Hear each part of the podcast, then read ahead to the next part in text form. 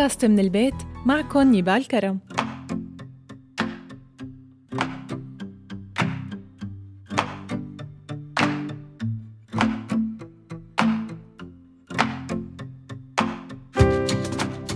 مرحبا.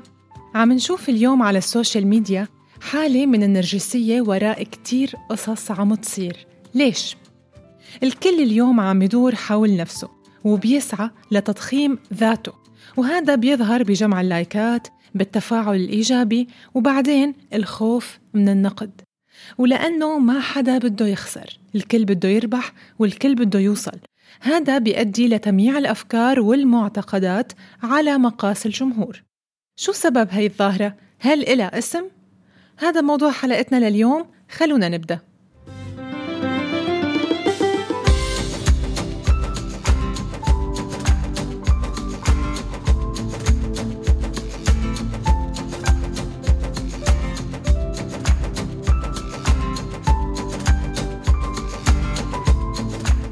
شو هي الهشاشة النفسية؟ هي عبارة عن حالة شعورية بتحس فيها لما بتوقع بمشكلة معينة بتخليك تآمن إنه مشكلتك أكبر من قدرتك على التحمل وبتشعر بالعجز والانهيار وبتضل توصفها بألفاظ سلبية مبالغ فيها ما بتساوي حجمها بالحقيقة فبيزيد ألمك وبتتعاظم معاناتك وبعدها بتغرق بشعور التحطم الروحي والإنهاك النفسي الكامل وبتحس بالضياع وفقدان القدرة على المقاومة تماما وبتستسلم لآلامك وبتنهار حياتك كلها بسبب المشكلة هي. وطبعا في خمس علامات بتدل إنك مصاب بالهشاشة النفسية وإنك بحاجة لتعالج نفسك وهي واحد العاطفة الزايدة عن اللازم يعني بتزعل بسرعة. اثنين إرهاق العمل. ثلاثة الغضب السريع. يعني بتتغير نفسيتك من أي كلمة ومن أبسط كلمة. أربعة تقلبات المزاج يعني بتبالغ بردة فعلك على كل موقف. خمسة فقدان اللذة يعني بتكتر الشكوى والضجر والملل.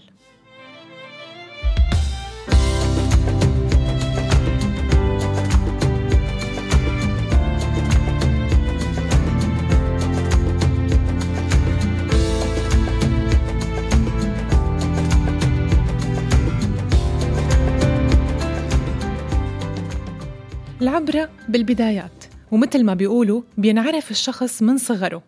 وأزمة الهشاشة النفسية خلت جين توينغ أستاذة علم النفس الأمريكية تألف كتابها الأخير جيل التقنية. لماذا يكبر أطفال الإنترنت اليوم أقل ثورية وأكثر تسامحاً وأقل سعادة وغير مؤهلين تماماً لمرحلة الرشد؟ تساءلت الدكتورة بكتابها هل لازم نقلق بخصوص هذا الجيل من الشباب الهش؟ نحن فينا ننتظر حتى يكبر هدول الشباب القابلين للكسر وما نقلق كتير حول أثرهم الأوسع على المجتمع. لكن بلاحظ مراقبين وباحثين إنه هذا الشباب رقيق الإحساس عم تزيد رئته يومياً وعم يزداد طفولة ودلال بمواجهة خشونة ومشاكل الحياة الحقيقية. ومن لما خرج طلاب الجامعات من ضيق الدراسة لا أفق السوق المفتوح توالت الدراسات اللي بتشرح الخصائص النفسية يلي بيمتاز فيها هذا الجيل. وما كان هذا الوضع ببريطانيا والولايات المتحدة فقط لا بل شكل ظاهرة عالمية للطبقات الوسطى بالعالم الحديث وتأثر فيها عالمنا العربي بشكل كبير. ومن بين جميع الأسماء اختار المتخصصون إطلاق اسم جيل رقائق الثلج على جيل زد. وجيل زد هو المواليد بين 1997 ولحد اليوم. وخص المراقبون بهذا الاسم لسببين أساسيين وهن واحد لأن رقائق الثلج هشة وسريعة الانكسار يعني ما بتحمل أي ضغط عليها وتعرض هيكلها الضعيف لأدنى لمسة خارجية رح تخليه ينكسر ويتفكك. السبب الثاني هو شعور كل فرد من هذا الجيل بالتفرد. فالنظرية العلمية السائدة بتقول إنه رقائق الثلج إلها هياكل فريدة وما فينا نلاقي اثنين منها متشابهين أبدا وهذا هو الجيل الجديد. بيطغى عنده شعور التفرد وبتم تغذيته دائما بأفكار التميز والريادة وبيشعر دائما بالاستحقاق. أي إنه له توقعات عالية من كل علاقاته الاجتماعية. بيتوقع معاملة راقية حفاوة زايدة تجاه وجوده وولاء خالص لأفكاره. وكأنه هاي الأمور حقوق خاصة إله وحده دونا عن سائر الخلق. هذا التوقع الرومانسي الحالم البعيد كل البعد عن عالم الواقعية المرير هو اللي دفع بعض الشباب والبنات للتقوقع داخل مرحلة المراهقة. ما بدهم يخرجوا من عالم الطفولة لعالم الرشد ومن عالم المراهقة لعالم النضج. وهي الحالة من المراهقة الدائمة سميت بمتلازمة بيتر بان بإشارة لعدم رغبة جيل الشباب بالنضج وتصرفهم غير مسؤول أمام واجباتهم الحياتية وعندهم رغبة دائمة بالتهرب من أي تقل واستبعاد أي ضغط من حياتهم وهذا الأمر يلي بخليهم أطفال كبار بالمجتمع وبسوق العمل.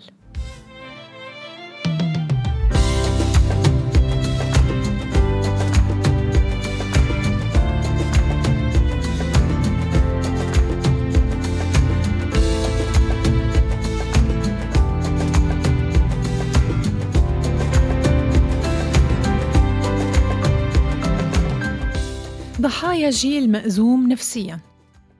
الجيل زد مثل ما قلت هو جيل المواليد من 1997 ولحد اليوم.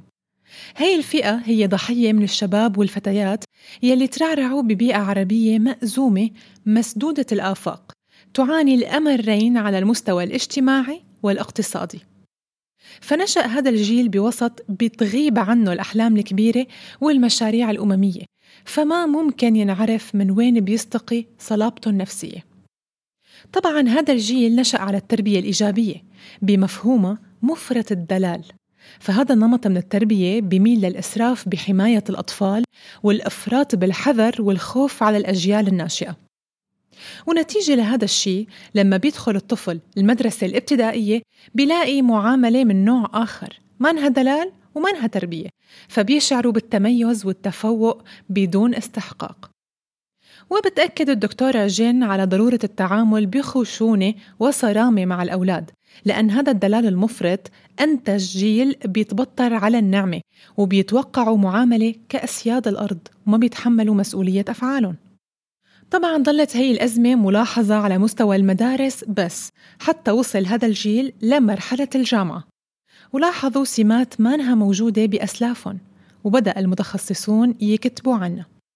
وحدة من الكتاب هي كلير فوكس لاحظت بإحدى محاضراتها أنه الطلاب عم يناقشوها بعقلية الضحية يعني بينجرحوا من أي كلمة وأحيانا بيتعمدوا يظهروا بنفسية ضعيفة ليكسبوا تعاطف.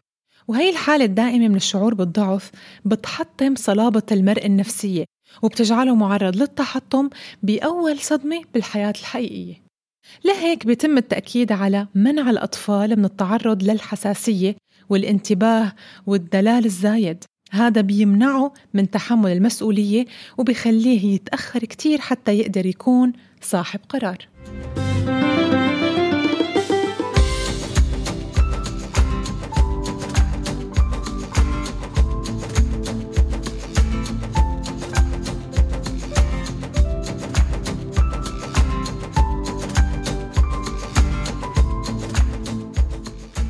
منعالج الهشاشة النفسية؟